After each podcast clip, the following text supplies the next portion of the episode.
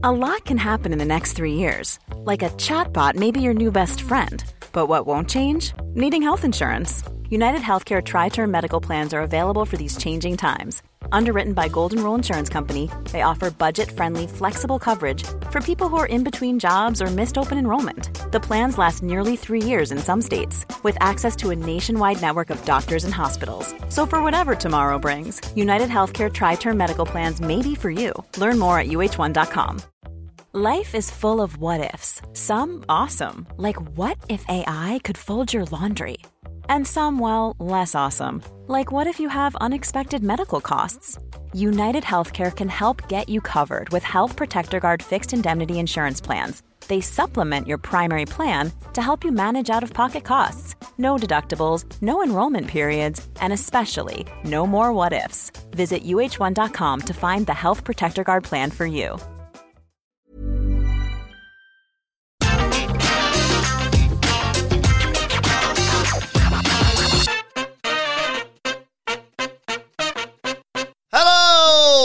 Welcome to the AEW Rampage review. I'm Adam Wilbourn from What Culture, joined by one of the Dudley Boys, Michael Sidgwick from What Culture, to review everything that happened on Friday night's episode of AEW Rampage. But before we get into it, if you're a fan of this sort of thing, make sure you subscribe to What Culture Wrestling on either iTunes, Spotify, or wherever you get your podcasts from for daily wrestling podcasts, where we not only review AEW Rampage, but also AEW Dynamite, Raw, SmackDown, NXT 2, but oh, pay per views, premium live events. We have interviews, roundtable discussions, and a round of the week complete with a big good quiz, of course, on wrestle culture. As I said, though, joined by Michael Sidgwick here to discuss. Hey, I just met you, and this crazy, but here's my number. This is Rampage, baby.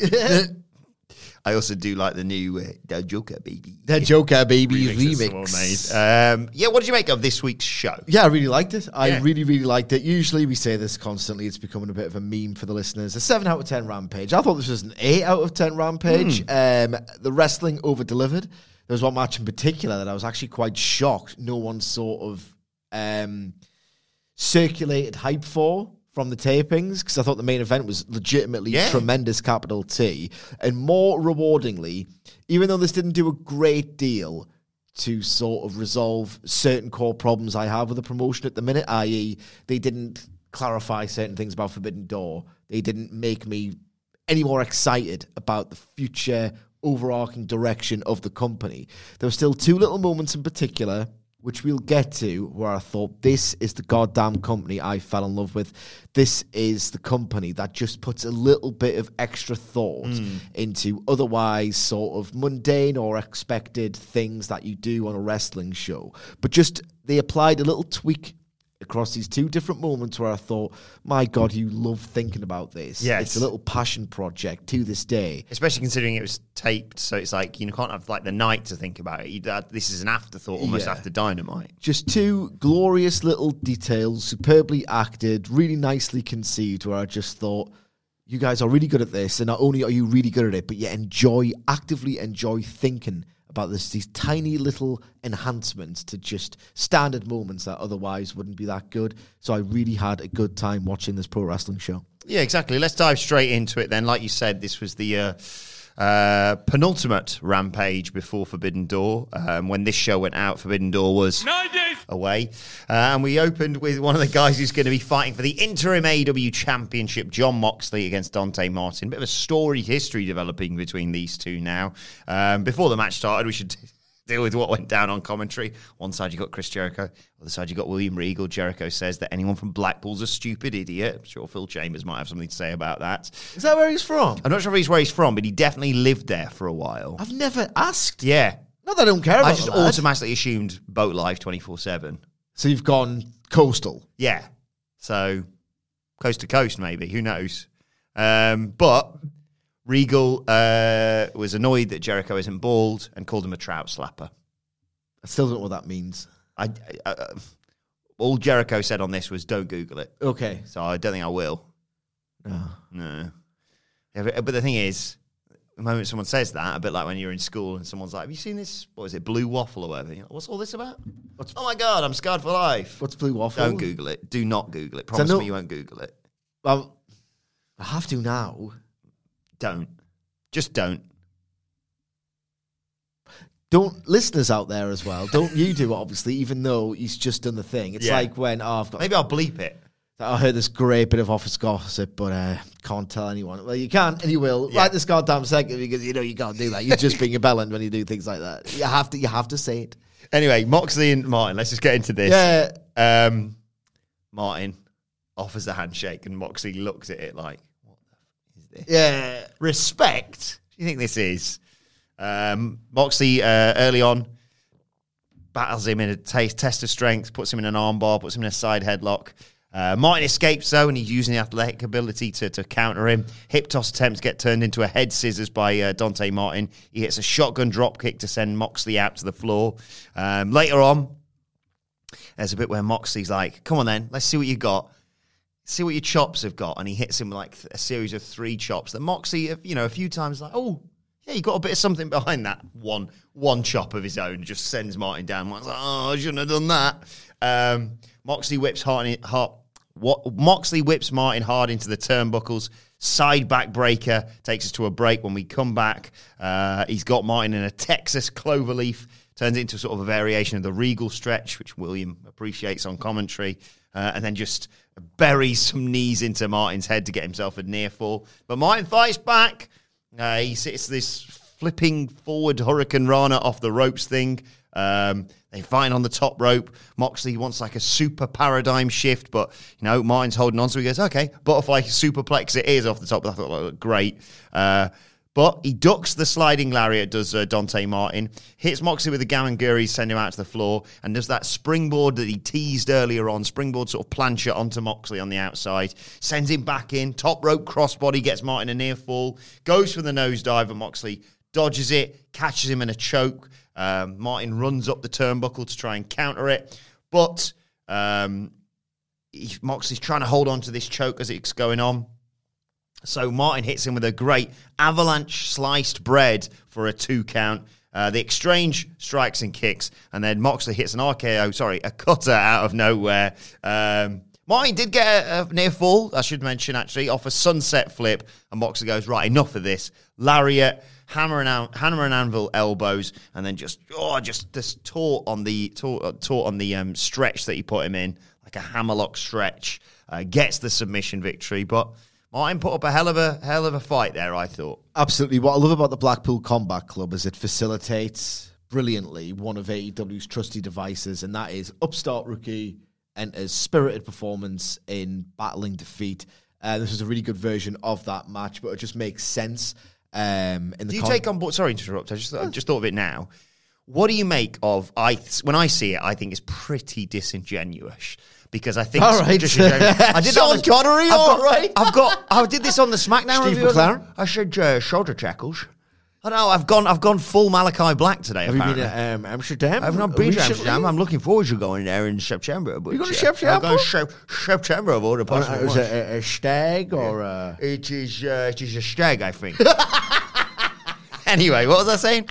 Yes, so people, when people are being disingenuous, when they say, Ooh, should a rookie be taking Moxley to his limit? He's, Moxley's the number one contender. Should he be taking him to his limit? And I was like, well, how does anyone do anything? Like, And, uh, like what? So no near falls for, for Martin was a bloody point. It's like, just- I didn't buy that Martin was going to win, but I, I appreciated that Moxley was like, oh, I need to I need to put step it up a gear here. Yeah, it's it's one of those things, right, where it's a standard AEW way of doing things, and if you strike the balance, which I believe this match did, then you one per it's the Paul Heyman platonic ideal of professional wrestling, um, or a professional wrestling match manifest. This is manifest. this is professional wrestling manifest. yes, Nice headlock, sir. I see you know your flips well. but basically, I didn't I didn't leave that match thinking anything less of John Moxley, other than he's still on wrestler of the air form, and you still think bit by bit by bit by bit by bit, Dante Martin is really showing something. And again, the context of the Blackpool Combat Club just enhances this device immeasurably because he didn't shake Dante Martin's hand at the end of it, which conveys the idea that Dante Martin still has a ways to go.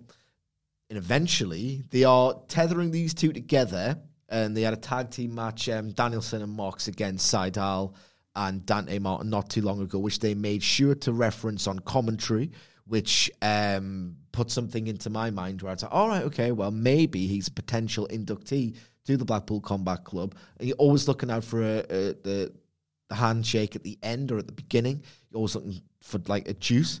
Bit of a juice job there because if he bleeds with him, then he's willing to fight alongside him. So you're looking for blood.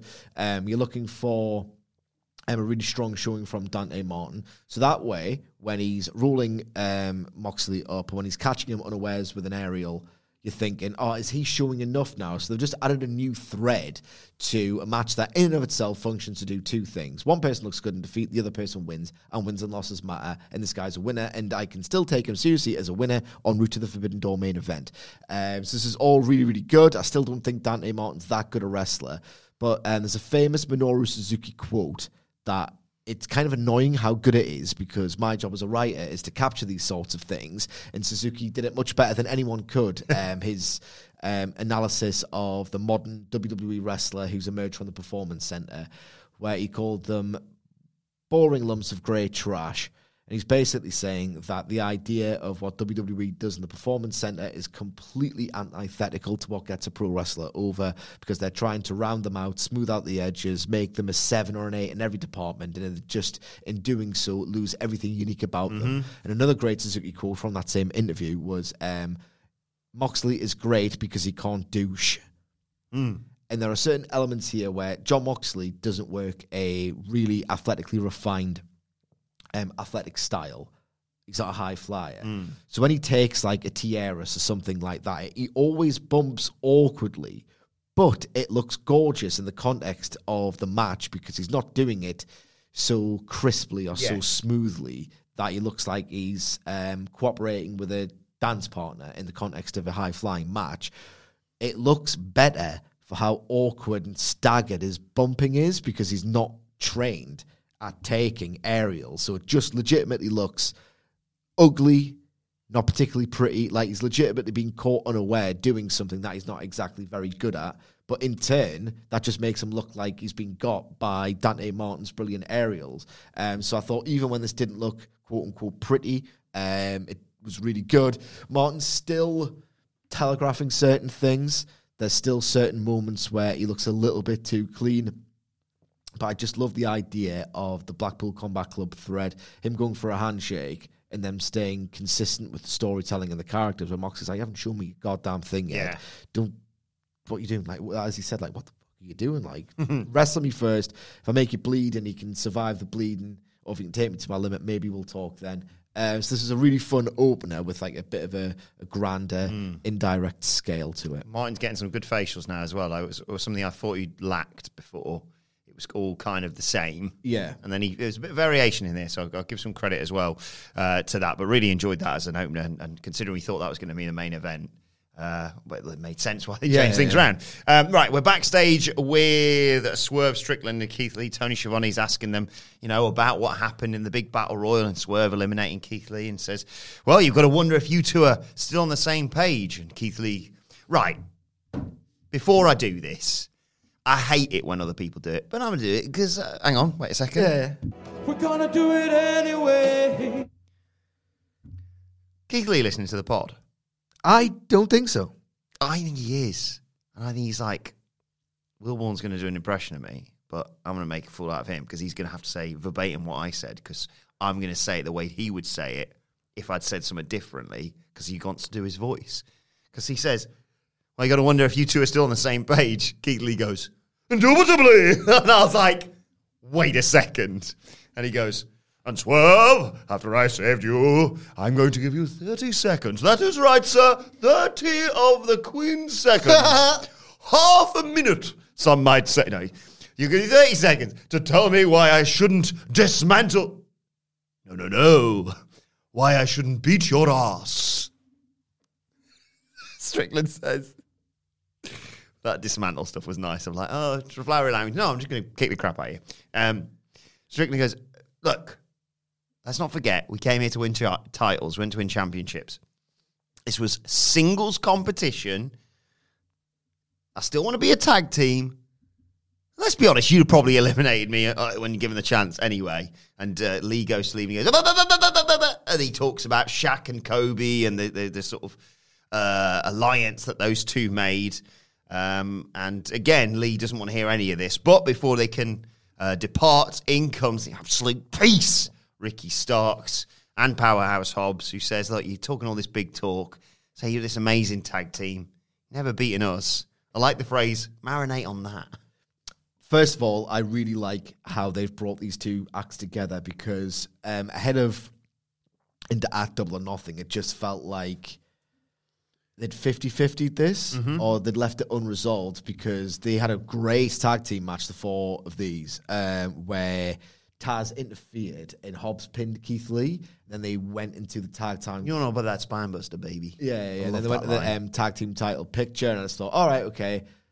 Well, are the babyface is going to get sort of the chance to win fairly if they just dropped this and went a bit 50-50 with all of it if you consider the mm-hmm, individual mm-hmm. matches that they had together but no it feels like they are going to continue the storyline and it might even act as the the inciting incident that makes Keith Lee and Swerve Strickland sort of implode. So it's good that they're going to use an unresolved 50-50-ish program remembered it. They're going to launch whatever happens between Swerve and Keith Lee on the back of this. And I liked the dismant. Nah, it's going to beat your ass. Just really good. Like there's levels to Keith Lee's performance here where he's not operating in promo mode. He's not just building up a fight. Him sort of um, avoiding his usual way of delivering a promo lets the audience know. No, he's, this is personal now. He's not just performing. Like he's really sort of pissed off with um, Swerve Strickland. So um, he's going to approach it in a more personal way. I just had a lot of time for this segment. I thought it was really well done across Yeah. the board. Should have said greetings and salutations if he really was listening to the podcast, but you know, say that for this week or something. Yeah, yeah, yeah. Dynamite review or Dynamite preview, I should say, on, on Wednesday. Dynamite review on Thursday, of course. Uh, then we get some promos from uh, Death Triangle and the House of Black, setting up, of course, the match between Penta and Malachi on Dynamite this coming week for the Fatal Four Way Forbidden Door thing. Just a Um, four way. Yeah. Um, and uh, was it, is it Pac said something like Gandalf looking ass or something like that? Gangly creep. That's it. I'm going to send you back to Dash Netherlands. How would you say that? Josh Rivers. Gang creep. Gang creep. My God.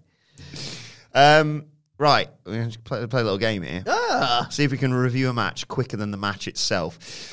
it was Max Caster and the Gunn Club versus Leon Ruff and Bear Country, and it was exactly what we called it was going to be on the preview, which was Max Caster's rap talking about he had something to say, but someone made him sign an NDA, um, and then the Gunns beat the crap out of poor Leon Ruff. Um, the Bear Country got dispatched as, as they were doing their pose at the start, and uh, Max Caster hit the mic drop to get the one, two, three. This has only strengthened my cynical stance that this match functioned only mm-hmm. to get Max Caster doing a rap on television and getting the attendant buzz that comes with it. Because all my nice little fantasy booking about, oh, wouldn't it be good if like Bear Country are the guardians of Leon Ruff and they can have this sort of like big brother, little brother dynamic did not work. No. Did not happen. this was basically the most transparent. I know they're doing something with the acclaimed and the Gunn Club, and they kind of have to win matches so that they are justified in appearing on Dynamite or whatever. They can't just lose every week and be on it. So maybe I'm being too cynical, and this is just we like what we have with the acclaimed and the Gunn Club. There's something here. Let's have them win the odd match on tucked away on Rampage so that we can justify them being on TV. Maybe it's that, but maybe it was simply get Caster on Rampage, scrub whatever was scheduled, and get Caster on Rampage just so we can do the rap. Yeah. The rap was longer than the match. Yes. I genuinely started looking at my phone, and then I was like, "Oh, what?" Yeah. And then, so that's how this went. Mom deserves the best, and there's no better place to shop for Mother's Day than Whole Foods Market. They're your destination for unbeatable savings, from premium gifts to show-stopping flowers and irresistible desserts. Start by saving 33% with Prime on all body care and candles. Then get a 15-stem bunch of tulips for just $9.99 each with Prime. Round out Mom's menu with festive rosé, irresistible berry chantilly cake, and more special treats. Come celebrate Mother's Day at Whole Foods Market. Life is full of what ifs. Some awesome, like what if AI could fold your laundry? And some, well, less awesome, like what if you have unexpected medical costs? United Healthcare can help get you covered with Health Protector Guard fixed indemnity insurance plans. They supplement your primary plan to help you manage out of pocket costs. No deductibles, no enrollment periods, and especially no more what ifs. Visit uh1.com to find the Health Protector Guard plan for you. Quality sleep is essential. That's why the Sleep Number Smart Bed is designed for your ever evolving sleep needs. Need a bed that's firmer or softer on either side? Helps you sleep at a comfortable temperature? Sleep Number Smart Beds let you individualize your comfort so you sleep better together. JD Power ranks Sleep Number number 1 in customer satisfaction with mattresses purchased in-store. And now, save 50% on the Sleep Number limited edition Smart Bed for a limited time. For JD Power 2023 award information, visit jdpower.com/awards. Only at a Sleep Number store or sleepnumber.com. Uh, right, we got uh, Lexy Nair backstage with Hook, uh, who's going to face a uh, New Japan top prospect on uh, on Dynamite or Rampage. I can't remember. Rampage. Rampage next Friday. Um, and she- he's asked if that excites him, and he just looks up at her up and down. She says, "Does anything excite you?" In comes Danhausen. Yeah, but yeah, when he, she said to Hook, "Does anything excite you?" There's a little glance, wasn't there? Yeah, A little something there. it's not the first time they've tried to do this, Mm. so maybe they're trying to. Hook's going to be a mad shagger. Maybe that's his gimmick. Makes sense. Everyone wants to shag him, so yes, it's very credible. Uh, anyway, here comes uh, very nice, very evil, my wife. Uh, in comes Danhausen, uh, who just didn't realise the cameras are even rolling. Puts over Hook, um, tells him he, that, that- that together they're going to decimate this New Japan prospect. And uh, Hook just tells him, "I've got this." Good. He should have it by himself, Yeah, whatever it is. His career.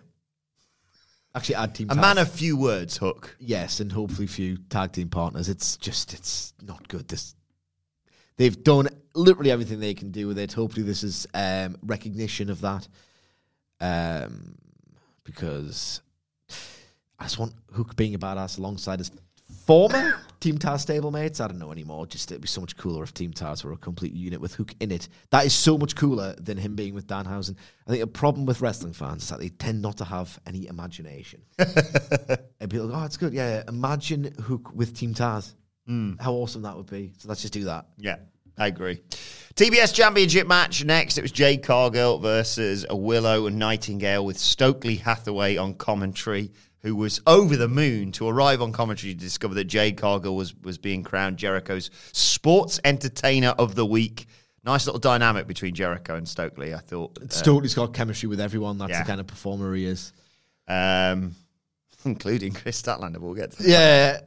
Uh, early on, uh, Nightingale, who is just, just, I, uh, the way I describe her sounds so like it's such a backhanded compliment. I'm like, she's just so fun and bubbly, fun and full of energy, and she's just nice, and she's just a good old fashioned baby face. But that is the case. Like she came bounding out for her entrance, and I was like, yeah, come on, Willow. Everyone in the arena had the exact Yeah. same opinion as well. So I had the same at the Ring of Honor show. I- To, for my sins, I was like, I don't really know a lot about this Willow Nightingale. And they made, I think they had like a 30 second video package, and then she came out. And I was just like, it felt like it just, like, it just oh, yeah, come on. Like, just impulsive sort of stuff. So, um, what's it called? It's just, just the, the intangible. That's exactly what it is. Anyway, she goes to the pounce, and Cargill just avoids it, and she just flops down and then gets nailed with a pump kick by a Jade Cargill. But Nightingale doesn't get some, uh, pinned by immediately by that. I think they go to break at that point. When we come back, uh, Nightingale's fighting back. She's getting hitting her with cannonballs, hitting Jade with cannonballs in the corner.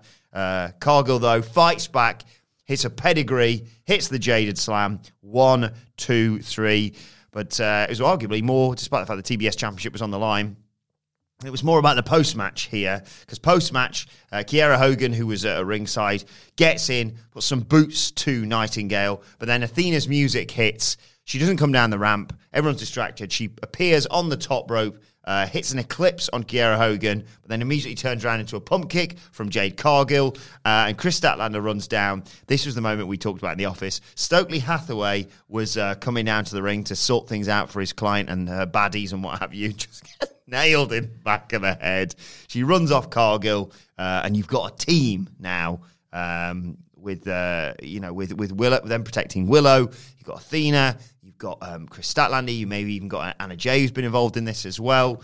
Um, what did you make of all this? Uh, this was tremendously fun from beginning to end. It was everything I said it had to be on the preview. Not too long to overexpose Cargill, not too short, so it feels like Willow, Willow Nightingale's not worth this organic, just automatic support she has with the audience. Um, Cannonball Senton was great.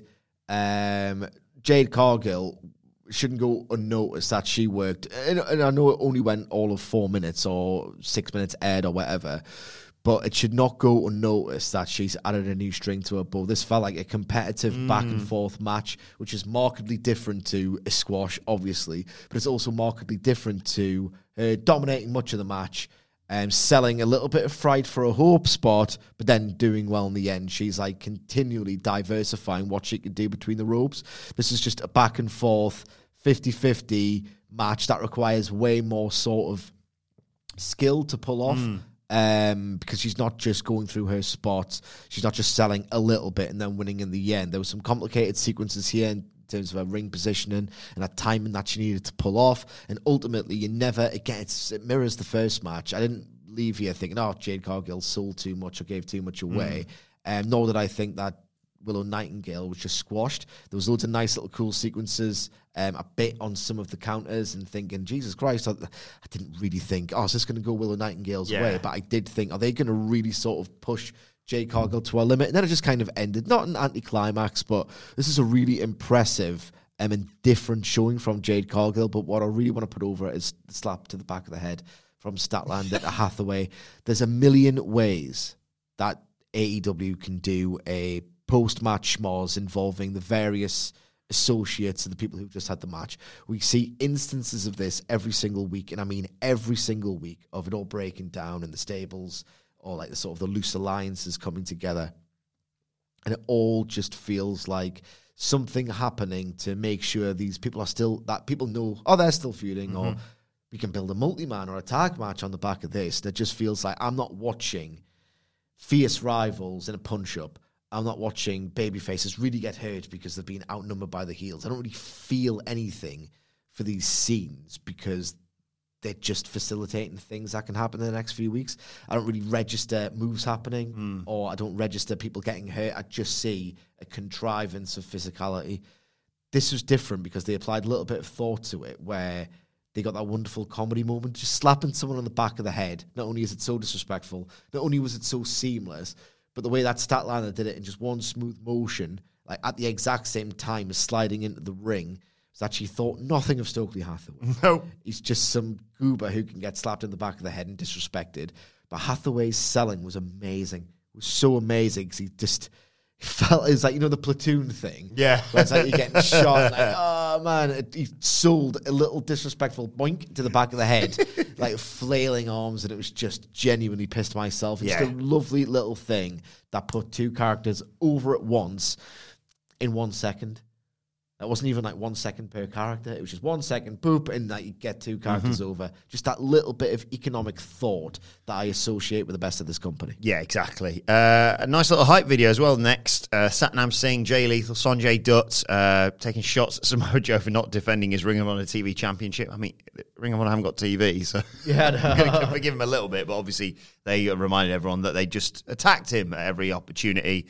Uh, and Satnam Singh's talking about the fact this is just the beginning after his, his incredible uh, showcasing uh, debut match um, a week ago. Yeah, a week ago. And uh, I did like the bit where he's like flexing and standing tall, and he's with his new mates. And Sanjay Dutt's like, "Yeah, you're gonna need to like release, release the grip a little bit there, mate." So I really like Sanjay Dutt. I have for years. Yeah, I really like this. Uh, uh, I like elements rather of this dynamic. Sanjay Dutt is funny. Satnam Singh is large. Jay Lethal, unfortunately, is Jay Lethal, and Samoa Joe is totally thrashed at this point. Yes. he's had matches against Kyle O'Reilly and Minoru Suzuki that were very good, but at the same time, he's also had matches where I'm thinking, don't feature him as often as you are. Hmm. Uh, before the main event, it was time for the split screen with uh, Darby Allin and Bobby Fish and Kyle O'Reilly um, talking about the uh, their attack on on Sting and a fired up Darby Allin's uh, promised to, to, by the end of the night, he was going to break Bobby Fischer's leg. And then it was over to Mark Henry.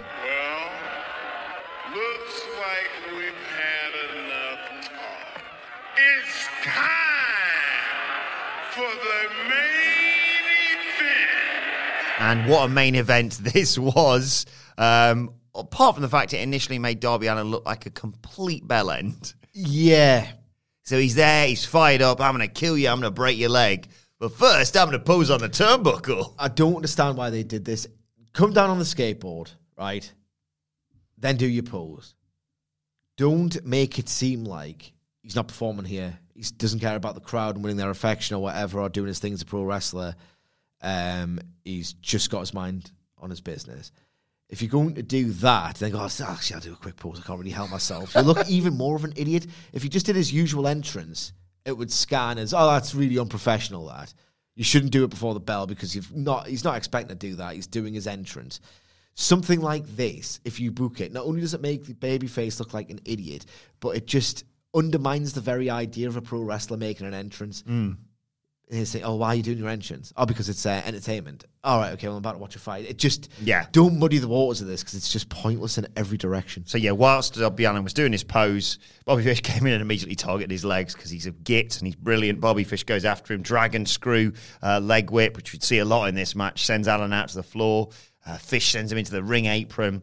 Uh, there's a bit on the outside where I think it was meant to be Bobby Fish charging at Darby Allin, and Job Darby Allin leaps over him, and then Bobby Fish just hits the barricade. What actually happened is he like accidentally kneed Bobby Fish in the head, and I thought, oh no. Yeah. But it turns out, well, from what I watched, they seem to be all right. So thank goodness for that. Uh, and a bit of an awkward landing, for Darby Allin, who was not meant to get hurt, basically, here. But it's Darby Allin. He bounces, doesn't he? Um, get back in the ring. Um, Fish hits a tilt-a-whirl backbreaker, goes for the springboard moonsault, which I don't think I've seen for yonks in uh, from from Bobby Fish. A springboard moonsault. ages. He de-ages. Benjamin Button. Yeah, he de-ages another year every single time he's on TV. He doesn't even have the bra- neck bra- uh, the knee braces anymore. Oh yeah. I need to get what he's He's doing moonsaults. He'll be doing double rotations next. Uh, and then that allows uh, Darby Allin to recover, and he does his. I've written high speed tope, death defying. It's just abs- one of those moves I would never want to take. Yeah. It looks like it absolutely sucks, but it looks amazing. cra- the, the ringside fans looked like they were seconds away from getting clattered. It was awesome. Um, but Bobby Fish goes for uh, Darby Allin's leg again, and he goes after him with the body shots as well. And he dragon screw leg whips Darby Allin into the barricade twice. And that barricade is not one of those padded ones. I was like, oh, Concussion City. Yeah.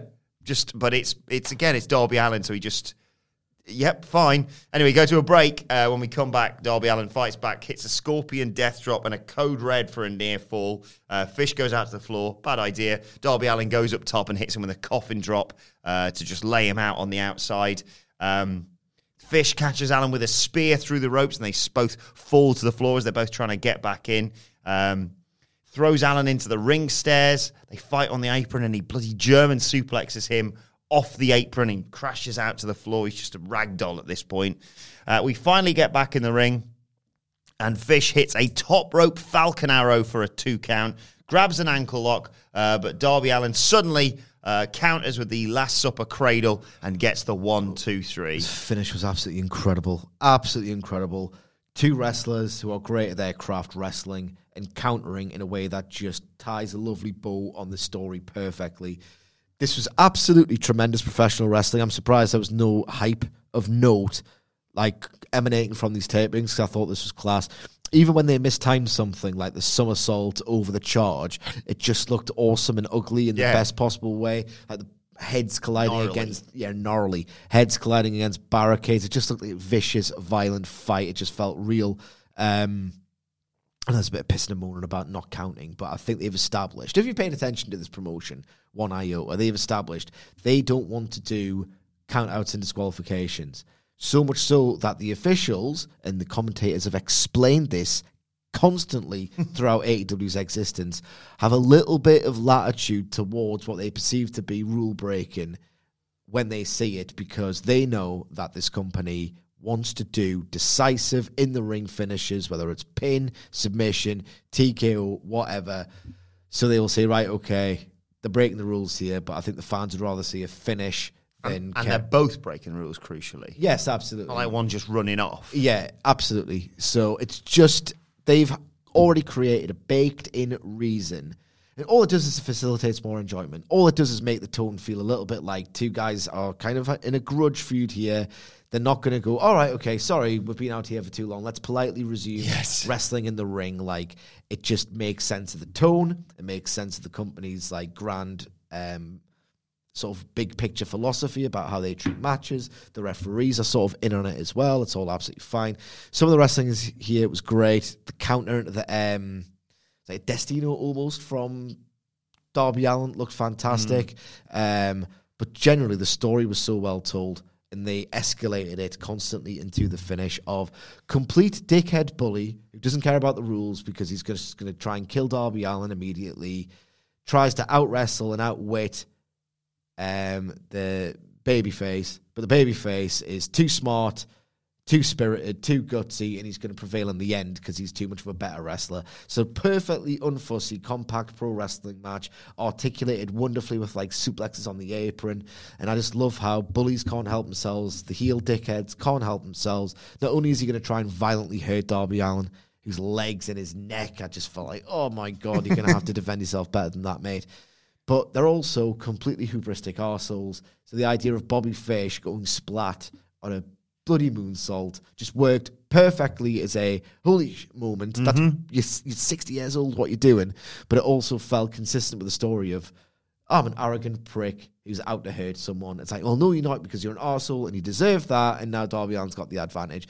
This just felt sort of heated, gnarly, nasty, really well performed, and just the the craft and the wrestling craft of that finish and how the babyface was smarter to reverse it. Because I genuinely had my heart in my mouth for the near fall, and then he's rev- it was just class. This I can't believe it didn't get as much hype. I think the weekend on which it happened didn't help whatsoever. exactly. Everyone was trying to get their Vince takes in. Um, everyone was trying to like make sense of what Vince was going to do. Just Rampage was understandably an Yes. afterthought, but I thought this was a tremendous episode of television. Over delivery on the wrestling side of things, beautiful little moments of details. I just came away from this thinking a little bit more optimistically about AEW's future. Yeah, it wasn't that, that Darby Allin stole one, as we so often Just a say. He out wrestled him. This wasn't, you know, a musical distraction or whatever. He just, yeah, he just went, oh, you've you've you've you've overcommitted to really trying to hurt me, and that's left you exposed. Wrestling's all about the sell. Stealing one isn't ever stealing one. It is I have used a pro wrestling hold to my advantage mm. and I have won. It's only sold as stealing one because WWE doesn't want anything to matter because if they do something decisive one week, it prevents them in theory from doing literally the exact same match again next week. So in order to justify it, so well, nothing happened really in this match. It didn't really count, so I had to run it back. It's a toxic way of telling stories, and it shouldn't be confused with just a smart wrestling finish. And it was just so magnificently conceived and executed. This match was great, but obviously, given wider events in pro wrestling, it was never going to scan as this great match. Uh, yeah, but it was a, a big surprise came next because, like I say, Bobby Fish, you know, was fine to continue Yeah, wrestling. He'd just been pinned. So good. He argues with the ref and then attacks Darby Allin and then beckons to the back. Kyle O'Reilly, bring out the chair. Let's kill this little dweeb as well. And O'Reilly comes out and he's playing the guitar on the chair. He's halfway down the ramp. Will anyone save Darby Allin? Lights go out. And when the lights come back up, it's Sting! Except there's no Tony, so unfortunately it was only Excalibur doing that. Uh, Sting groin shots Kyle O'Reilly and does it like twice just to, just for good measure.